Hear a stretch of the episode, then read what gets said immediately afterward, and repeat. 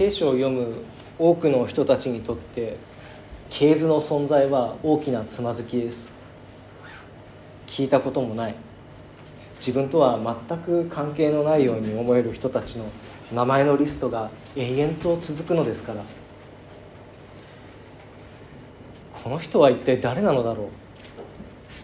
カタカナばかりで読みにくいなとそんな感想を抱きながら読むよりは正直言ってこの系図部分は読み飛ばして物語を楽しみたいところです。そんな退屈な名前のリストを紹介することから福音書が始まるだなんて現代の日本社会で生きる私たちにとっては驚きです。だってもっと読者の心を引きつける始まり方をした方が間違いなく多くの人に読んでもらえるでしょうから。その上イエス・キリストについての物語がこれから始まるのですからなおさら魅力的な始まり方をしてほしいものです。ところが今から2000年近く前1世紀後半に生きたキリストを信じるユダヤ人にとってこの始まり方はどうやら魅力のあるものだったようです。というのも彼らの信仰にとってとても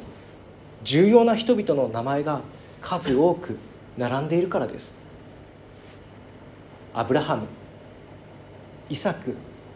ヤコブユダダビデソロモンヒゼキヤヨシアゼルバベルとここに記されている名前が読まれ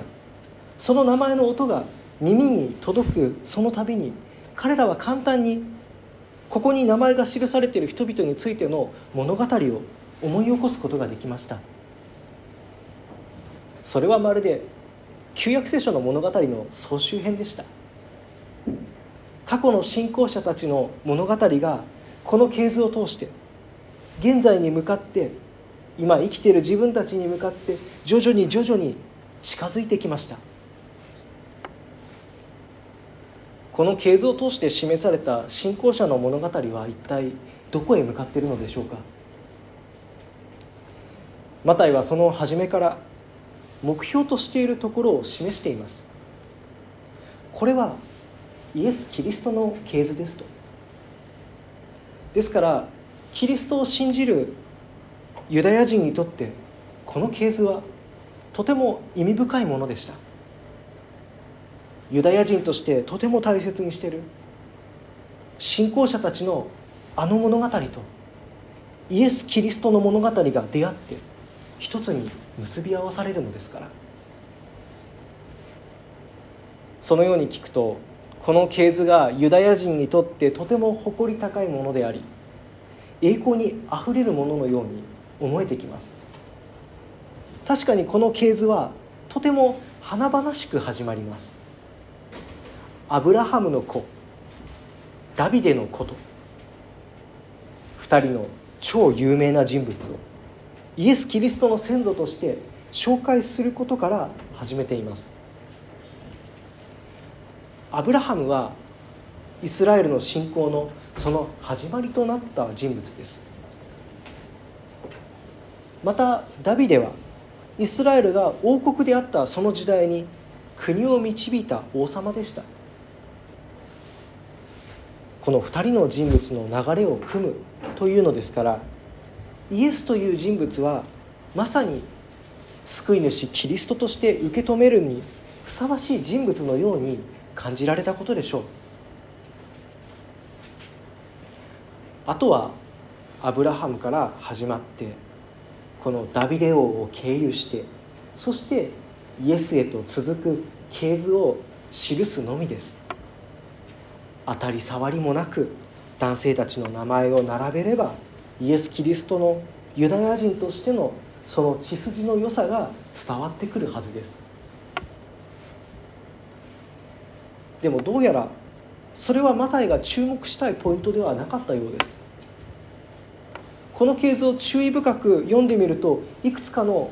興味深い強調点が浮かび上がってきます。マタイは父親とその息子の名前を繰り返し記すことによって系図を一本の線として記録しています。けれども時々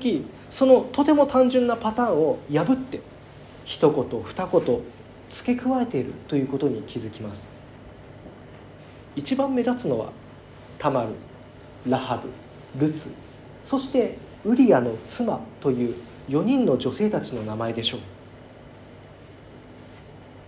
男性たちの名前のみで系図を作っていくということが当然の文化のもとで作られたこの系図にあえて4人の女性たちの名前を付け加えているというのはとても不自然です。どうして彼女たちの名前が付け加えられたのでしょうか？それはきっともともと彼女たちはイスラエルの民ではなかったからでしょう。イスラエルの人々にとって外国人であったけれどもイスラエルの民に加えられたのがこの4人の女性たちでした。この4人の女性たちを紹介することを通してマタイはこの系図が決してユダヤ人だけのためのものではないということを伝えようとしています。イエス・キリストとつながりがあるのはユダヤ人だけでなくユダヤ人以外の人々もですよと。それはまるでユダヤ人だけのためではなく全ての人のためにイエス・キリストが来たということ。そのことをマタイが伝えているかのようです。ただこの系図の一番の違和感は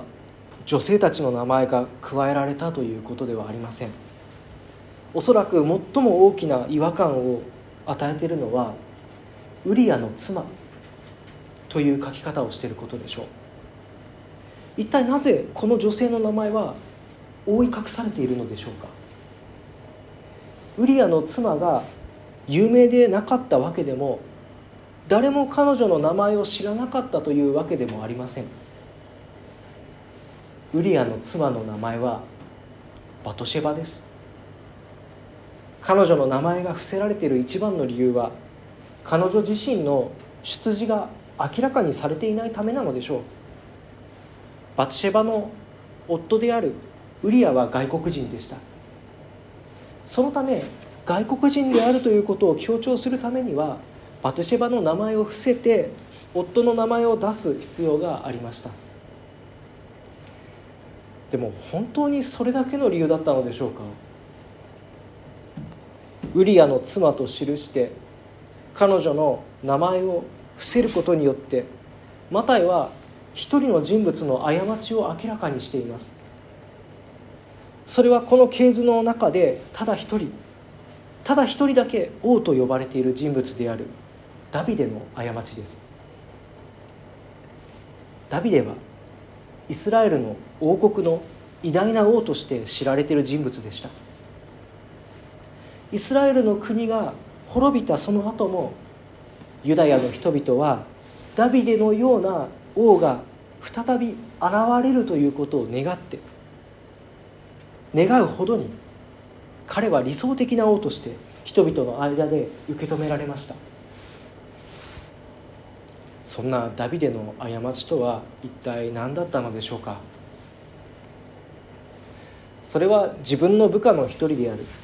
ウリアの妻であったバトシェバに好意を抱いてしまったダビデが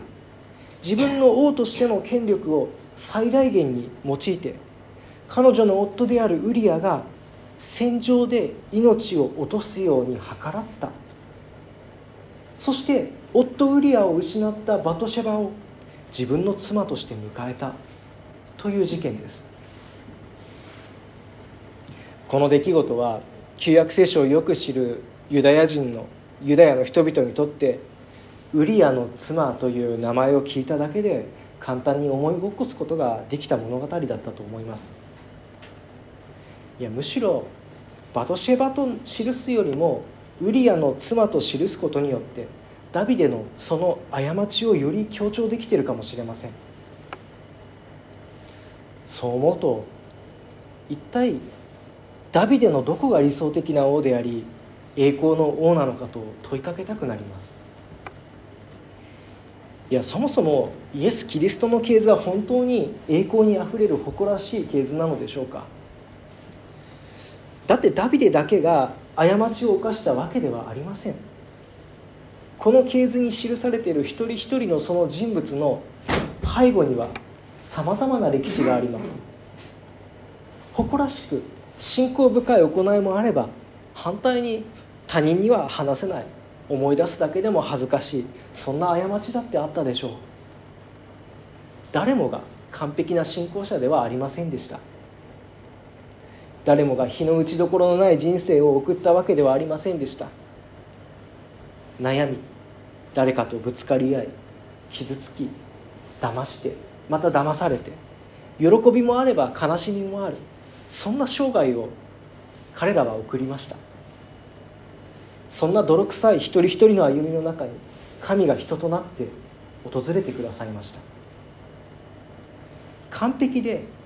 信仰深い家系がずっと続いていたからそこに神の子が訪れたというわけではありません。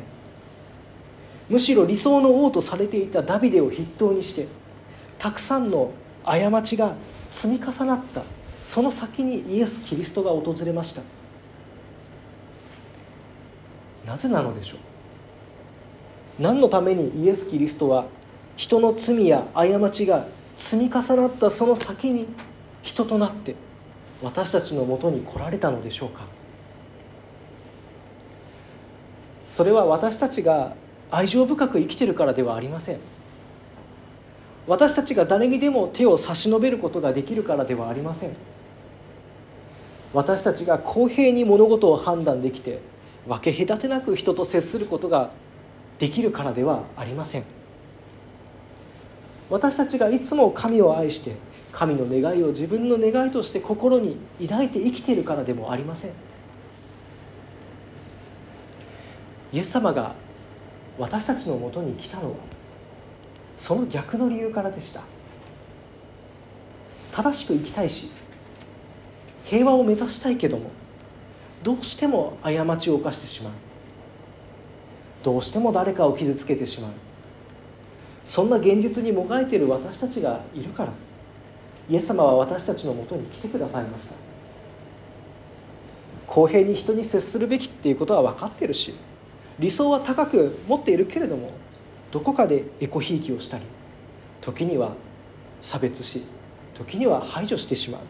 そんな現実を私たちが抱えているから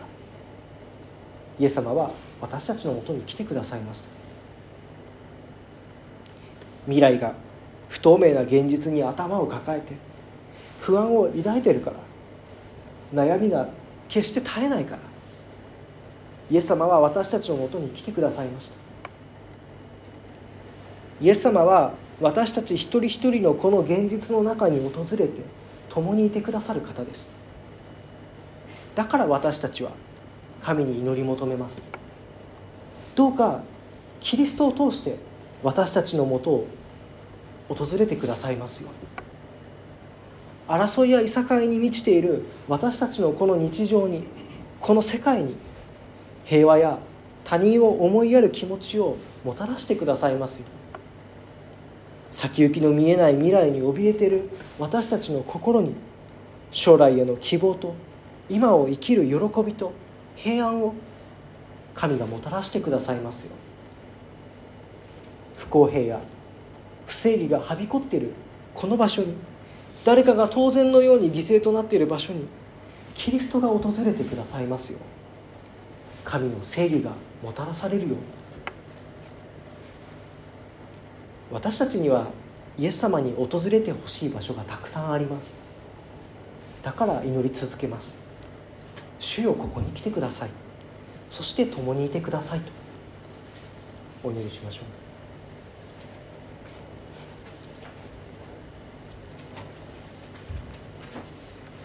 う。憐れみに満ちておられる神。どうか私たちの苦しむ場所に来てください。私たちの友が葛藤する場所に悩む場所に来てください。正義や平和が必要な場所に来てください。主の皆によって祈ります。アーメン。